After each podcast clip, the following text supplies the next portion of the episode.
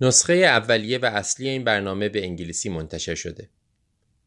اگرچه ما تمام تلاشمون رو می‌کنیم که هرچه دقیقتر و درستتر ترجمه کنیم به علت اشتباهاتی که ممکنه توی ترجمه پیش بیاد یا به علت بعضی از برداشتهای اشتباه نمی‌تونیم صحت دقیق نسخه های غیر انگلیسی رو تضمین کنیم. برای گوش دادن به دقیق ترین و درست ترین محتوا لطفاً به نسخه اصلی انگلیسی مراجعه کنید.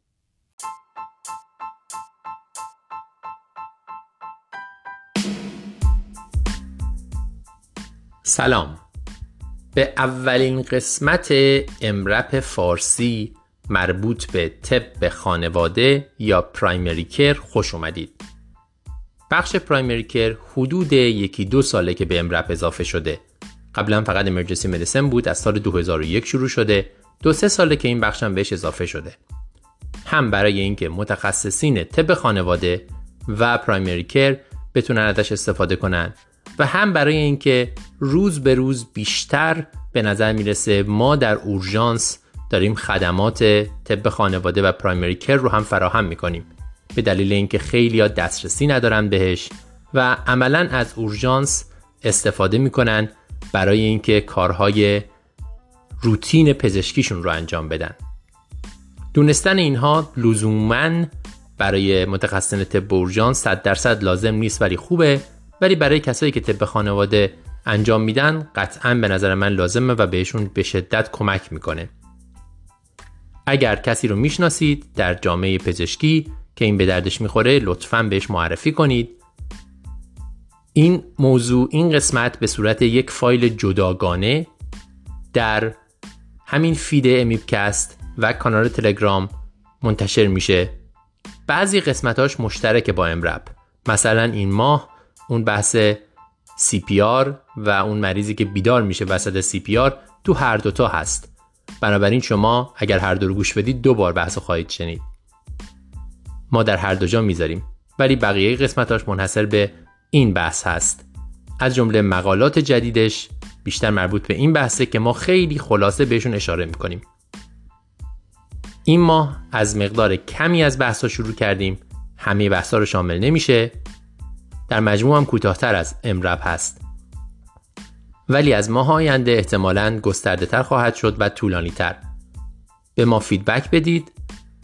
این قسمت رو به کسانی که به دردشون می‌خوره معرفی کنید و امیدواریم که اینطوری خدمات بهتری رو به مریض ها در همه جای دنیا به ویژه در کشور خودمون ایران برسونیم. بریم گوش بدیم ببینیم این ماه چی داریم درباره این موضوع؟ من لازمه که از دکتر رازیه تشکر کنم بابت اینکه مسئولیت این بخش رو به عهده گرفتن و صداش رو خیلی بیشتر در قسمت پرایمری کر خواهید شنید. بریم گوش بدیم به بحثای این ماه.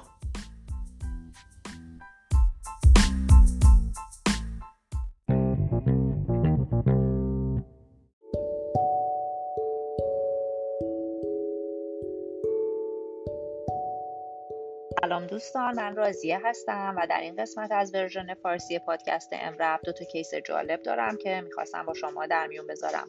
case اول خانم 60 ساله هست با سابقه افسردگی و اسکیزوفرنی مزمن که شوهرش تماس می‌گیره با مرکز اورژانس و میگه که خانمم به هیچ تحریکی پاسخ نمیده و بیمار رو با آمبولانس non-responsive به اورژانس میارن.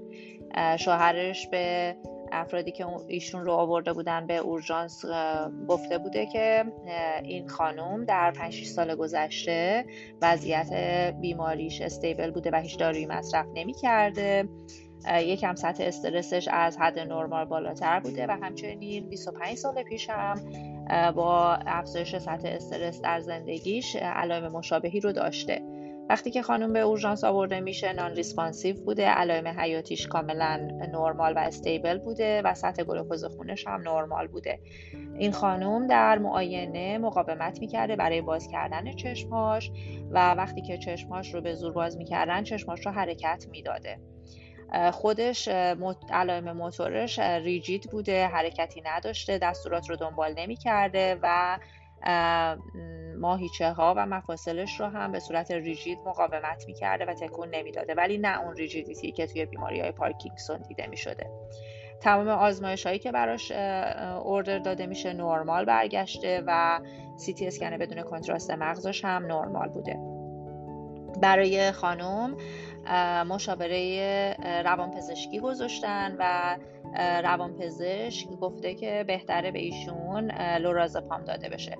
بعد از دادن دوز لورازپام حدود نیم ساعت بعد بیمار کاملا responsive بوده و داشته که با روانپزشک در واقع صحبت می‌کرده و پزشکی که ایشون رو معاینه کرده تعجب می‌کنه از اینکه چقدر جالب کاتاتونیای بیمار به بنزودایازپین جواب داده.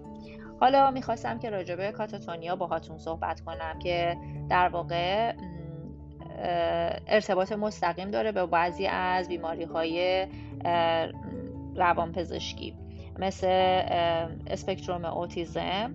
افسردگی کسایی که bipolar دارن و کسایی که schizophrenia دارن در اینها catatonia زیاد دیده میشه. توی افرادی که excitement شدید یا هیجانات خیلی زیاد داشته باشن کسایی که retard داشت، mental retardation داشته باشن و توی بعضی از بدخیمی ها مثل نورولپتیک ملیگننت سیندروم ممکنه که کاتاتونیا دیده بشه. پرزنتیشن های معمول کاتاتونیا به این صورت هستش که افراد بی حرکت هستن و سطح هوشیاریشون هم ممکنه که یکم کاهش پیدا بکنه. اینها میوت هستن و هیچ صحبتی نمی‌کنن. rigidity waxy flexibility دارن. بیمار ممکنه که negativism داشته باشه یعنی که مقاومت کنه به صورت عمدی برای حرکاتی که ازش خواسته میشه که انجام بده. و همینطور ممکنه که حرکات bizarre یا ناهنجار داشته باشه مثل posture های خاص grimace صورتشون ممکنه که تغییرات عجیب غریبی داشته باشه و همینطور ممکنه که حرکات تیک مانند و عجیب غریبی از اینها سر بزنه. توی افرادی که با catatonia مراجعه می‌کنن همیشه باید که اون تشخیص افتراقی های altered mental status رو با انجام آزمایش های کامل انجام brain imaging مثل سی تی اسکن بدون contrast و همینطور EEG رول آوت کرد. و درمان کاتاتونیا در واقع درمان اصلیش بنزودیازپین ها هستش. میشه لورازپام رو یک تا دو میلی گرم به صورت آی بی یا ازولانی به این بیمارها تزریق کرد و در حدود چند دقیقه بیمار خیلی راحت جواب میده و بعد از اون حتما بیمار رو باید روی مشاوره روانپزشکی قرار داد.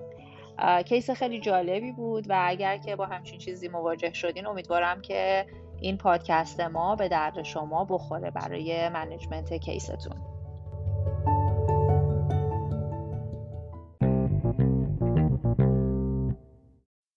یک case دیگه از طب اورژانس در مناطق دوردست case عجیب و غریبی که خیلی هم ناشایع نیست.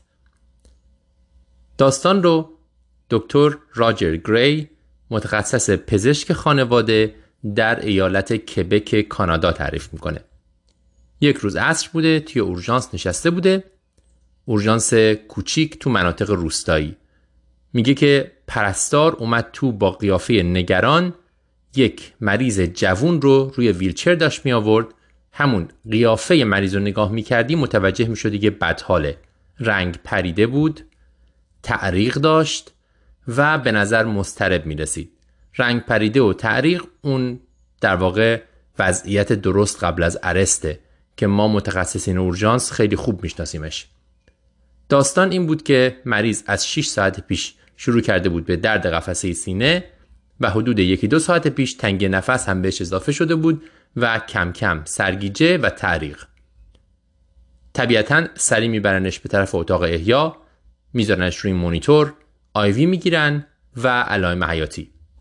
فشارش 8 روی 5 ضربان قلبش سی روی مونیتور ریتم سینوسی ولی EKG نشون میده که inferior MI داره. ST elevation MI در قسمت تحتانی قلب. یعنی ST elevation در دو سه و AVF مریض بدحاله و اینا فقط یک پزشک و یک پرستار توی اون کلینیکن. کلینیک اورژانس اون منطقه. اولین کاری که میگه من به پرستارم گفتم بکنه در حالی که خودم داشتم بقیه کارا رو می‌کردم این بود که زنگ زدم کمک بیاد. زنگ زد پرستاره که پرستار کشیکی که اونجا منتظر بود on call بود پاشه بیاد کمک کنه. و اولین کاری که برای این مریض می‌کنن به مریض شروع می‌کنن مایع دادن. یه لیتر normal saline رو برای مریض شروع می‌کنن. خب شما می‌دونین که توی inferior MI وقتی که فشارم پایینه و برادیکاردی وجود داره ما همیشه نگران اینیم که right side MI وجود داشته باشه. تو این مریض شما نیتروگلیسرین نمی‌دید. مخصوصا فشار مریضم که پایینه. این مریض ها preload dependent ن باید بهشون مایع بدید. به حال به مریض مایع میدن با توجه به اینکه جای دورن و امکان آنژیوگرافی وجود نداره مریض باید ترومبولیز بشه. میگه من تا حالا هم ترومبولیز انجام نداده بودم این اولین بارم بود. و خب خیلی نگران بودم برای این موضوع. ترومبولیز خلاصه اون کیتش رو آوردیم دوزش رو حساب کردیم و شروع کردیم به ترومبولیز به مریض دادن. تا وقتی که ترومبولیز رو داشتیم می‌دادیم با همون یه لیتر مایه فشار و پالس خیلی بهتر شد. فشار مریض اومد بالا شد 120 روی 80 و پالسش هم اومد به 70 80 اما مریض همچنان درد قفسه سینه داشت و همچنان EKG ST elevation MI رو نشون می‌داد. خب میگه ما ترومبولیز داده بودیم و داشتیم نگاه می‌کردیم ببینیم که نتیجه کار مریض چی میشه روی مانیتور بود مریض. چیزی که ما همیشه ازش میترسیم در این مراحل اولیه MI مخصوصا وقتی ترومبولیز میدیم اینه که مریض به آریتمی دچار بشه. چرا؟ چون بافت hypoxic قلب که مدتی خون نداشته به شدت حساسه و الان وقتی ترومبولیز اثر می‌کنه و خون رسانی برقرار میشه این بافت حساس ممکنه که آریتمی تولید کنه. برای این مریضم همین اتفاق میفته میگه من نشسته بودم داشتم نگاش می‌کردم یه دفعه دیدم مریض داره ناله می‌کنه هوشیاریش از بین رفت و اندامهاش رو خم کرد. در واقع وضعیت دکورتیکه یعنی مغز الان دیگه داره خون نمی‌گیره. اولین کاری که می‌کنه میگه رو مانیتور نگاه کردم دیدم مریض ویتک داره. در نتیجه بلا فاصله شروع کردیم به CPR. یعنی فشار آوردن روی قفسه سینه. و همزمان شوکمون رو هم شارژ کردیم که مریض رو شوک بدیم. از اینجا به بعد دیگه وارد guideline ACLS میشیم همتون بلدین. منتها چیزی که جالبه در مورد این مریض اتفاقی که در طول CPR میافته.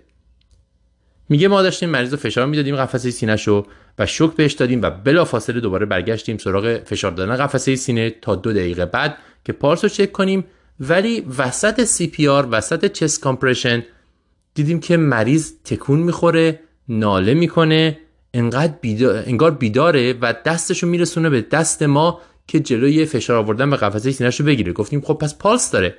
قبل از دو دقیقه متوقف کردیم. چک کردیم دیدیم نه مریض پالس نداره.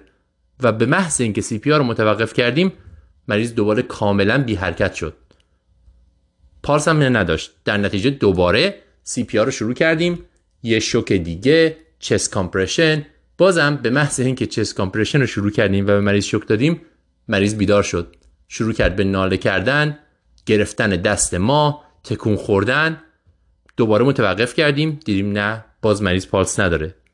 این وضعیت عجیب پیش اومد که ظاهرا مریض با CPR ما به خاطر گردش خونی که سی ایجاد می کرد هوشیاریش برمیگشت. سعی می‌کرد با ما حتی رابطه برقرار کنه دست ما رو بگیره تکون بخوره و به محض اینکه سی پی رو قطع می کردیم می دیدیم که نه هیچ پالسی از خودش نداره. میگه این وضعیت یه چند سیکل ادامه پیدا کرد. ما تو این فاصله به مریض اپینفرین هم زدیم منیزیوم هم به مریض زدیم چون یه موقعی فکر کردیم شاید این پلیمورفیکه و مریض ترسات داره می‌کنه منیزیوم به دردش می‌خوره. چندین بار همونجوری که گفتم هی این وسط شک دادیم بهش. ولی همچنان این قضیه ادامه داشت. تا اونجایی که ما اون هر دو دقیقه یه بار پارس چک رو گذاشتیم کنار. چون می‌دیدیم هر موقع میایم پارس چک کنیم مریض متوقف میشه. به محض که شروع می‌کنیم سی پی رو مریض برمیگرده. در نتیجه اون قضیه رو گذاشتیم کنار و ادامه دادیم فقط سی پی رو. خیلی وضعیت ترسناکی بود. می‌گفت من اصلا نمی‌دونستم که میگه من اصلا نمی‌دونستم که تو این شرایط باید چیکار کنم. مریض رو باید سدیت کنم. اصلا با چه دوزی بهش دارو بدم؟ یا همینطوری ادامه بدم تا کی؟ چقدر باید قضیه رو ادامه بدم؟ مریض زندگیش وابسته به فشاریه که من دارم به قفسه سینش میارم. تا کی قضیه رو ادامه بدم؟ در نهایت برای اینکه مریض اجازه بده ما سی کنیم و هیچ دست ما رو نگیره میگه مجبور شدیم حداقل دستاشو ببندیم به تخت. در حالی که سی ادامه داشت یه نفر مریض رو رسترین کرد دستاشو بست به تخت که میگه خودش تجربه عجیبی بود. من مریضی که داشتم داشت ناله می‌کرد رو داشتم رو قفسه سینش فشار می آوردم دستاشم به تخت بسته بود داشت سعی می‌کرد برسه به دست من جلوی منو بگیره. و به محض اینکه من متوقف می‌کردم مریض پالس نداشت دوباره بیهوش می‌شد. حدود نیم ساعت این کار رو ادامه میدن. تا اینکه بالاخره یک بار که پالس رو چک می‌کنن می‌بینن مریض پالس واضح داره. مریض به هوش میاد به صورت کامل در حدی که می‌تونه تلفن بزنه و با خانوادش حرف بزنه.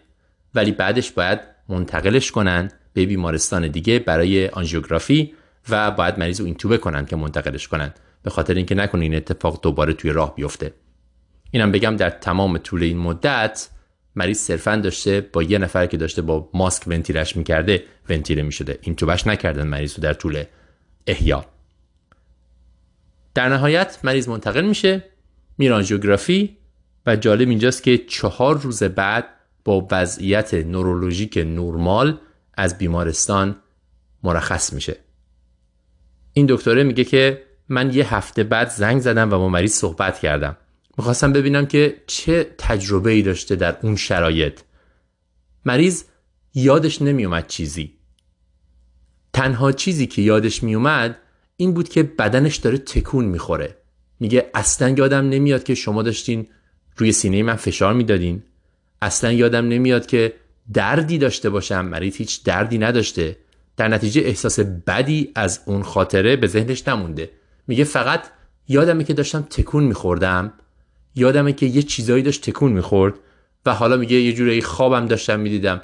داشتم می‌دیدم که انگار دست یک نوزاد روی صورتمه و دارم با دست یک نوزاد بازی می‌کنم. یه چیز توی مایه ها یه خورده تجربه عجیب و غریب دم مرگ که میان راجع بهش داستان های فلسفی هم میگن. کاری به اون نداریم. مهمش اینه که ظاهرا مریض هیچ دردی نداشته و اصلا احساس نمی‌کنه که تجربه بدی داشته وسط داستان. میگه من برای مریض توضیح دادم که چقدر این تجربه عجیب و غریب بوده برای ما. ما چی دیدیم؟ و چقدر این قضیه نادره و جالب. مریض کانسنت داد اجازه داد که از داستانش استفاده بشه برای آموزش و اینا هم برداشتن یه مقاله درباره همین مریض و مریضای مشابه نوشتن در Canadian Family Physician مجله که تو کانادا چاپ میشه در سال 2018 چاپ شده راجع به case های مشابه این مریضایی که وسط CPR و به خاطر CPR هوشیاریشون رو به دست میارن. به نظر می‌رسه بر اساس case report هایی که وجود داره اکثر این مریض ها جوونن مردن و خیلی موقع ها حتی در طول CPR ممکنه که شروع کنن به حرف زدن و اعتراض کنن به اینکه چه اتفاقی داره میفته غیر از تکون خوردن. اگر این اتفاق بیفته احتمال بازگشت گردش خون توی مریضا خیلی بالاست و در نتیجه باید CPR رو تا جایی که میشه ادامه داد. شاید همین نشون میده که CPR چقدر خوب داره انجام میشه. اگه این کار اگه می‌بینید که مریضتون بیدار میشه وسط CPR یعنی CPR خیلی خوبه. یه ویژگی دیگه هم که خیلی از این مریضا دارن اینه که همونجوری که حدس می‌زنین فاصله بین arrest تا شروع CPR خیلی کمه. مثل این مریض که بلافاصله در فاصله کمتر از ده ثانیه کنار تخت مریض بودن دیدن arrest کرده و شروع کردن CPR رو. بنابراین فاصله ای نبوده که مغز hypoxic بشه و عملکردش از کار بیفته. در واقع چند ثانیه فقط طول کشیده برای مغز مثل یک سنکوب بوده. خب این داستان. بعدش دکتر گریدی راجع به استرسی که این قضیه وارد کرده بهشون صحبت می‌کنه. میگه من وقتی تموم شد داشتم میلرزید همه بدنم عرق کرده بودم و خیلی هم مشکوک بودم که آیا کارم درست بوده یا نه. من چه اشتباهی کردم؟ طبیعتا اینکه مریض نتیجه خوبی دو روز بعد داشته باعث میشه که در مجموع یه تجربه خوب بوده باشه. ولی فرداش پرستارا و کسایی که درگیر قضیه بودن رو دور هم جمع کردن debriefing انجام دادن راجع به این حرف زدن که چه احساسی دارن و case رو همه با هم مرور کردن همه نکاتش رو فهمیدن و با همدیگه راجع به اینکه چه چیزهایی رو می‌تونستن بهتر کنن صحبت کردن. یه نکته جالب دیگه هم که تو این مقاله هست اینه که مطالعاتی که مطالعه که چه عرض کنم این case report ها نشون میدن که بعضی موقع ها به مریض opioid دادن benzodiazepine دادن تا مریض رو آروم کنن. اما جالب اینجاست که هر دارویی به مریض دادن هر کدوم از اینا رو احتمال survival رو کم کرده. یعنی به نظر می‌رسه که اگه هیچ دارویی به مریض ندیم احتمال اینکه سی پی موفقیت آمیز باشه بیشتره. و نکته بازم جالبش اینه که تقریبا هیچ کدوم از این مریض ها نگفتن بعدا یادشونه که درد داشتن یعنی تجربه بدی داشتن. بعضیا صدا رو یادشون میاد انقباز عضلات و همونجور که گفتم مثل این مریض و تکون خوردن ها رو یادشون میاد. ولی خاطره بدی لزوما ندارن و دردی رو یادشون نمیاد. بنابراین دکتر گریدی اینجا میگه که اگر امروز دوباره همون اتفاق پیش بیاد فکر می‌کنم من همون کارو می‌کنم. احتمالا مریض رو میبندم و بدون هیچ دارویی سی پی رو ادامه میدم. با این تفاوت که الان می‌دونم چرا دارم این کارو می‌کنم. اون دفعه همینجوری این کارو کردم و از وحشت نمی‌دونستم که چیکار کنم چون مطمئن نبودم که دارم کار درست رو انجام میدم یا نه. در ادامه یک پزشک دیگه هم یک مریض مشابه رو تعریف می‌کنه. اونم یک آقای 50 ساله بوده که روی treadmill در حال ورزش دچار arrest شده و همین ماجرا پیش اومده در طول CPR هوشیار می‌شده. میگه بعد از 45 دقیقه CPR وقتی بالاخره نبضش برگشت و هوشیاریش کامل برگشت پاشد گفت چی شد؟ ما گفتیم شما سکته کردی. گفت اگه سکته کردم نباید شما به من Plavix بدی. خیلی جالب بود که اولین چیزی که مریض به ذهنش رسید بعد از اینکه از مرگ برگشت این بود که به پزشکش یاد بده که چه چیزی رو انجام نداده براش. طبیعتا نمیدونستش که 45 دقیقه مرده. به هر حال فکر می‌کنم اگر یک درس از این ماجرا بگیریم غیر از اینکه با همچین مریضی چجوری برخورد بکنیم اینه که چس کامپرشن خوب چقدر مهمه و چقدر CPR سریع یعنی فشار آوردن درست روی قفسه سینه که جریان خون رو برگردونه می‌تونه جون آدما رو نجات بده. هیچ چیز نباید اینو به تاخیر بندازه. نه این tube کردن مریض نه رگ گرفتن از مریض نه ultrasound گرفتن از مریض. هیچی نباید CPR رو فشار مناسب به اندازه مناسب و با سرعت مناسب روی جای درست روی قفسه سینه رو به تأخیر بندازه. مخصوصا در مریضی که علت ارستش قلبیه و جوونه و از نظرهای دیگه سالمه. اینم این داستان اگه همین یه چیز ازش یادمون بمونه خیلی عالی میشه.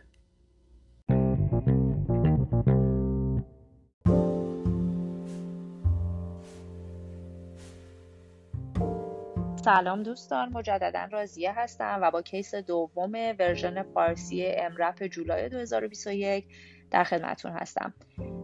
این case مریضی بوده خانم میان سال که با دردهای مفصلی در مفاصل متعدد بدنش به خصوص دستها و کمر به پزشکش مراجعه کرده. علاوه بر درد مفاصل ایشون از تغییراتی که توی ناخونهاش بوده هم شکایت کرده. در معاینه مفاصل دست ها ملتهب بودن و همچنین patch های psoriasis هم پشت گوش بیمار مشاهده شده. همونطوری که متوجه شدین می‌خوایم راجع به psoriatic arthritis صحبت کنیم که به خاطر تظاهرات متعدد و متنوعی که داره و همچنین به خاطر اینکه بیماری هستش که به تخریب غضروف و مفاصل منجر میشه و دامنه حرکت, حرکت مفاصل رو کاهش میده و همچنین باعث کاهش کیفیت زندگی میشه به دلیل استیفنسی که در مفاصل ایجاد می‌کنه بیماری جالبی هست.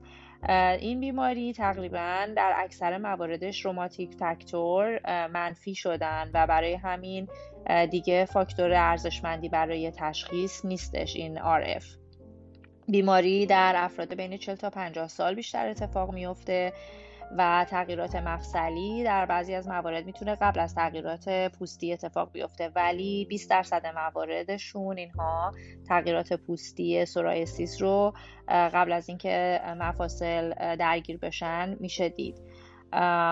و تقریبا حدود 7 سال بین زمانی که تغییرات پوستی اتفاق میفته تا تغییرات مفصلی اتفاق بیفته ممکنه که فاصله وجود داشته باشه.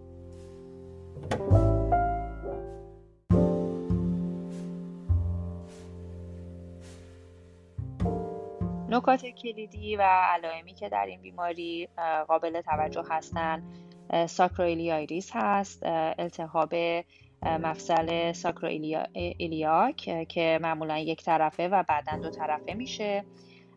درگیری distal مفاصل که تفاوتش با rheumatoid arthritis این هستش که در rheumatoid arthritis بیشتر درگیری های proximal رو می‌بینیم. در psoriatic arthritis درگیری DIP ها رو بیشتر می‌بینیم. در rheumatoid arthritis درگیری PIP ها.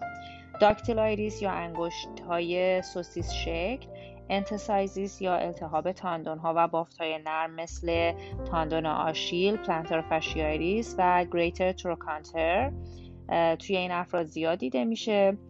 و همچنین arthritis هایی مثل درگیری های مفاصل انگشت های دست و پا تغییرات ناخون ها و درگیری های چشمی مثل uveitis conjunctivitis توی این افراد شایع هستش.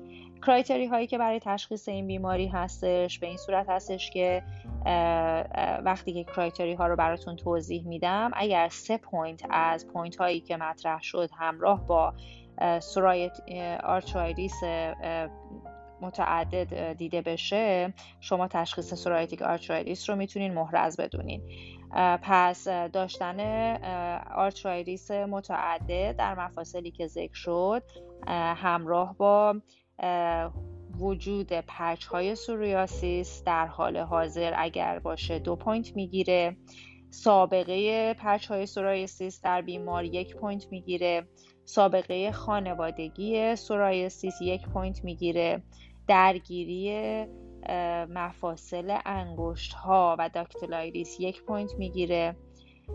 کسایی که rheumatoid factor منفی دارن یک point می‌گیرن و اگر که درگیری ناخون ها وجود داشته باشه هم یک point می‌گیره. از بین اینها مجموعا داشتن سه point و درگیری arthritis های متعدد در مفاصل متعدد باعث تشخیص کلینیکی بیماری psoriasis arthritis میشه.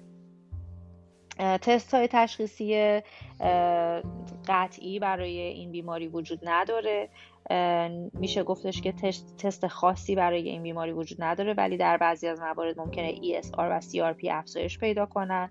در اکثر موارد همونطور که قبلا هم گفتیم rheumatoid factor منفی هستش و در 10 تا 20 درصد از موارد ممکنه که uric acid این افراد بالا باشه.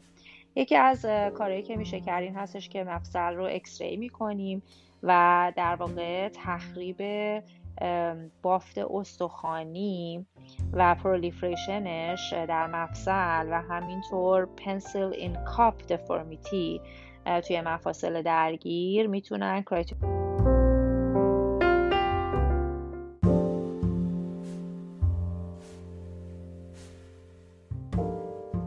اولتراساوند بافت های نرم و در مواردی که درگیری های تاندون هستش هم می‌تونه به تشخیص این بیماری کمک کنه. اما در نهایت درمان و منجمنت این بیماری نکته کلیدیش برمیگرده به تشخیص زودرس.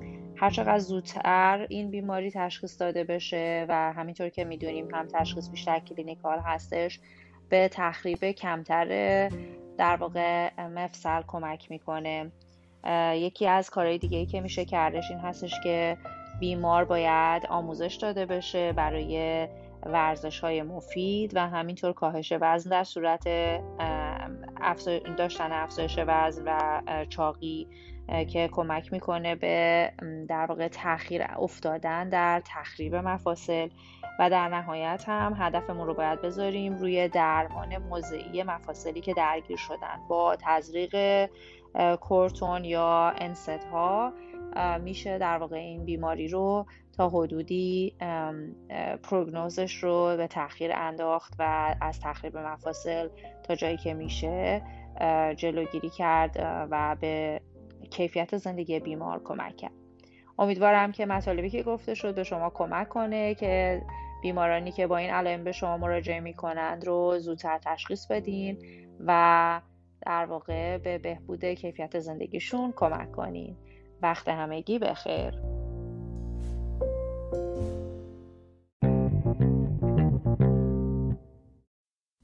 تو این قسمت من چند تا مقاله رو که مرتبط با پرایمری کر و انتخاب شده توسط نویسندگان این قسمت براتون تعریف می‌کنم که کاربرد بالینی خوبی دارن.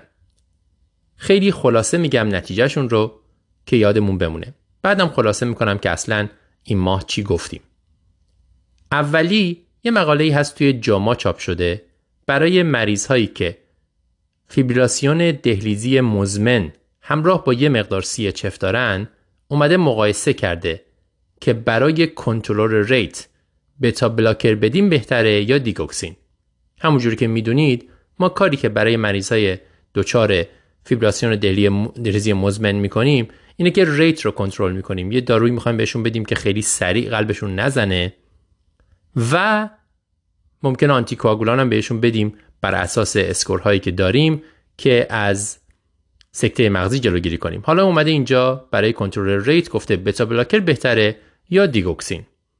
نتیجه این بوده که برای کنترل rate و عوارض قلبی عروقی کلا هر دوشون یک اندازه اثر بخش بودن. هر دوشون موفق شدن rate رو خوب کنترل کنند ولی عوارض جانبی beta blocker به مراتب بیشتر بوده.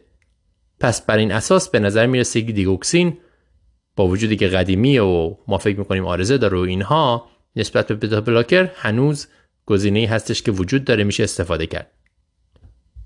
مقاله دوم در British Medical Journal چاپ شده.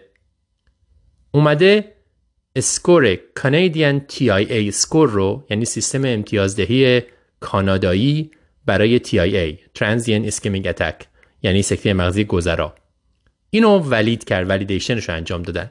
یعنی این سیستم هست سیستم امتیازدهی. شما می‌تونید جاهای مختلف ببینید مثلا تو MDCalc یا صرفا search گوگل بکنید ببینید.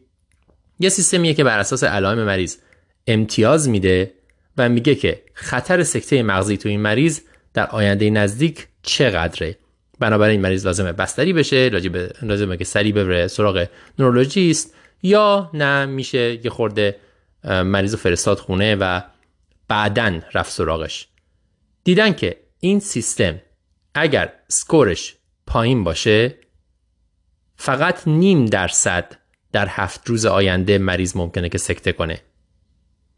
اگر متوسط باشه این مقدار به دو و سه دهم درصد می‌رسه و اگه اسکورش بالا باشه به پنج و نه دهم درصد می‌رسه. بنابراین کانیدین تی اسکور مفیده. برای مریض هایی که علائم تی دارن میشه استفاده کرد و بر اساسش تصمیم گرفت. مقاله بعدی یک مطالعه هست درباره اینکه ما چقدر می‌تونیم از CA 125 استفاده کنیم برای تشخیص سرطان تخمدان در مقابل سرطانهای غیر تخمدان. قبلا CA 125 بود به عنوان یک screening test. الان برداشتن میگن که فایده ای نداره. حالا این مطالعه اومده در زنانی که علامت دارن یه درد شکمی داشتن یه چیزی داشتن که شک داشتن به سرطان داخل شکمی. یا مثلا CT کردن یه توده دیدن از این حرفا.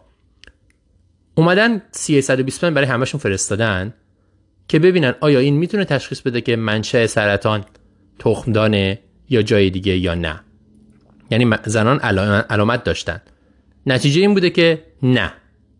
325 تو خیلی از زنانی که سرطان غیر تخمدانی داشتن هم بالا بوده و زنانی وجود داشتن که سرطان تخمدان داشتن و 325 شون پایین بوده. بنابراین نمی‌تونه تشخیص بده. اگر 325 خیلی خیلی خیلی پایین باشه نان دیتکتبل اون وقت میشه گفتش که احتمالا از تخمدان نیست. اگر خیلی خیلی خیلی بالا باشه شاید بیشتر از تخمدان منشأ سرطان ولی هیچ کنم از اینا قطعی نیست. بنابراین CA125 بر اساس این مقاله به درد اینکه ما تشخیص بدیم سرطان از تخمدانه یا نه نمی‌خوره بهتر نفرستیمش فایده برای کسی نداره. مقاله بعدی درباره FIT FIT fecal immunochemical test یک تستیه که برای screening سرطان کلون انجام میشه. اینا یه مطالعه تو تایوان کردن. 5 میلیون نفر رو خواستن enroll کنن که نصفشون enroll شدن تقریبا 50 درصدشون. و یک دستشون رو این تست رو کردن یک دستشون رو نکردن. و follow up کردن ببینن که چقدر این تست موثر بوده در تشخیص سرطان و mortality ناشی از اون. دیدن که این تست mortality colon cancer رو حدود 50 درصد کم کرده و تشخیص end stage ش رو هم کم کرده. یعنی mortality تو گروهی که این FIT test براشون انجام شده از colon cancer 20 در هر صد هزار تا بوده. در گروهی که این screening انجام نشده 41 در صد هزار بوده. می‌دونیم ما یک screening دیگه هم که کولونوسکوپی هر ده سال یه بار هست داریم ولی به نظر می‌رسه که این هم مفید هست خیلی و می‌تونه جایگزین اون بشه. FIT test FIT برای screening سرطان کلون. مطالعه بعدی هم اومده یک مدل دیگر رو بررسی کرده. مدل پردیکت برای تشخیص پروگنوز سرطان پروستات. سرطان پروستات بدون متاستاز. حدود 69 هزار مریض رو اینا وارد مطالعه کردن. توی BMJ چاپ شده. و اومده این سیستم امتیازدهی پردیکت رو بررسی کرده و دیده که سیستم خوبیه. می‌تونه استفاده بشه برای تشخیص سروایوال و برای تصمیم گیری اینکه آیا مریض رو باید درمان اگرسیو کرد یا میشه درمان نگهدارنده کرد و ابزرویشن انجام داد اگر اسکورش پایین باشه. پس پردیکت برای سرطان پروستات بدون متاستاز مفیده. مقاله بعدی متاانالیز درباره داروهای استوپروز اثر بخشیشون، امنیتشون و غیره. در مجموع دو دسته داروی اصلی رو بررسی کرده. یکی بیفوسفونات ها مثل آلندرونیت و اینا و یکی داروهای ایمنی مثل دیناسومواب و نتیجه نهاییشون بوده که به نظر می‌رسه هر دو موثرن و در نتیجه مریض می‌تونه انتخاب کنه بر اساس قیمت و عوارض جانبی و چیزهای دیگه. مقاله بعدی خیلی جالبه. برای درد شکم در بچه هاست بچه های ده ساله. در کانادین مدیکال جورنال چاپ شده. اومده هیوسین رو با استامینوفن مقایسه کرده. بچه هایی که درد شکم دارن زیاد میان اورژانس و زیاد میان پیش متخصصان اطفال و پرایمری کر بیشترین درصد این بچه ها هم در نهایت تشخیصی داده نمیشه. درد کولیکیه به خاطر غذایی چیزیه و هیچ وقت نمی‌دونیم. مثلا برای چی این درد بروز کرده؟ طبیعتا منظورمون مریضی که آپاندیسیت داره نیست. اومدن مقایسه کردن. به این بچه هیوسین بدیم. یا استامینوفن بدیم. آیا فرقی می‌کنه در نتیجه یا نه؟ دیدن که نه. استامینوفن به اندازه هیوسین برای درد شکم موثره و با توجه به اینکه هیوسین عوارض جانبی زیاد داره anticholinergic و اینا بنابراین لزومی نداره ازش استفاده کنیم. همون استامینوفن برای درد شکم کفایت می‌کنه. مقاله بعدی درباره دیابت حاملگیه. gestational دیابت اومده دو روش رو بررسی کرده موقع مقایسه کرده برای تشخیصش. یکی روش یک یک مرحله ای که مریض باید هیچی نخورده باشه و ناشتا باشه و یه تست قند خون ازش می‌گیرن و غیره. و یکی هم اون دو مرحله ایه که لازم نیست مریض ناشتا باشه. یه مقدار قند بهش میدیم و اندازه می‌گیریم و دوباره یه مقدار قند دیگه بهش میدیم. من وارد جزئیات این دو روش نمیشم. این دوتا رو با هم مقایسه کرده. دیده که روش یک مرحله ای دو برابر بیشتر تشخیص میده دیابت حاملگی رو. یعنی 16 درصد مریض ها دیابت حاملگیشون تشخیص داده شده. در حالی که روش دو مرحله ای فقط 8 درصد مریض ها رو تشخیص داده. بنابراین روش یک مرحله ای بیشتر تشخیص میده.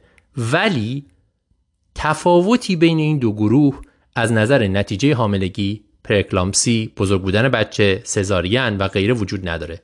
بنابراین این تشخیص بیشتر به نظر نمی‌رسه که فایده ای داشته باشه. پس بر این اساس اون مرحله اون دو مرحله که احتیاج به ناشتا بودن نداره و کمتر هم تشخیص میده و همه را به درد سر میندازه به نظر می‌رسه که بهتره و بهتره که از اون روش استفاده بشه. مقاله بعدی در آنالز آف امرجنسی مدیسن چاپ شده. اومده اثر بخشی تتراکاین رو و امنیتش رو برای کورنیال ابریژن بررسی کرده. طبیعتا باید بدونیم کورنیال ابریژنه باید بدونیم که مشکل دیگه نیست دندریت نیست نمی‌دونم عفونت نیست و غیره. ما همیشه به صورت تاریخی می‌گفتیم که تتراکاین خطرناکه. شما نمیدین به مریض که ببره خونه. در حالی که این مقاله میگه که اگر در حد 48 ساعت باشه و شما تشخیص درست داده باشید و مشکل دیگه ای نباشه تتراکاین خوبه موثره درد و کم می‌کنه عوارض جانبی هم نداره. و در نهایت یک مقاله هست که در جاما چاپ شده اومده بررسی کرده که آیا در مریض هایی که هیچ علامتی ندارند لازمه که استنوز کاروتید برای پیشگیری از سکته مغزی screen بشه یا نه. این guideline USPSTF نتیجه گیریش اینه که نه. اگر مریض علامت نداره و سابقه سکته مغزی و TIA نداره screen کردن مریض برای استنوز کاروتید فایده ای نداره چیزی رو عوض نمی‌کنه فقط عوارض داره چون چیزای اتفاقی پیدا میشه و دردسر ایجاد می‌کنه. بنابراین اگه مریض علامت نداره استنوز کاروتید لازم نیست screen بشه. خب این از مقاله ها می‌دونم خیلی سریع گفتم شاید لازم باشه دو سه بار گوش بدید. بریم سراغ این که دیگه چی گفتیم. راضیه درباره آرتریت پسوریازیس. حرف زد. نکاتش رو کامل گفت. من فقط یادآوری کنم که برای مریضی که شک دارید به پسوریازیس حتما باید جمجمه رو روی سر رو ببینید مفاصل رو ببینید انگشت های سوسیس مانند رو ببینید و چشم رو یادتون نره. کسپر کرایتریا رو راجع بهش حرف زد و گفتش که چه تست هایی رو باید انجام بدیم که عملا زیاد تستی نداره و درمان رو چجوری شروع کنیم تا این مریضا کیفیت زندگیشون بهتر بشه. یک قسمتی هم داشتیم درباره مریضی که وسط سی پی آر هی بیدار می‌شد. این نکته هم جالبه که ممکنه این اتفاق بیفته. نشونه اینه که CPR مدل خوب انجام میشه. و باید CPR ادامه بدیم. لازم هم نیست به مریض هیچ sedation ی بدیم. در نهایت تو مقدمه هم راضیه درباره یک case catatonia صحبت کرد که مفصل راجع بهش حرف زدیم. این هم خلاصه بحث های این ماه درباره primary care یا طب خانواده امرپ امیدوارم که به دردتون بخوره. تا ماه آینده خدا نگهدارتون.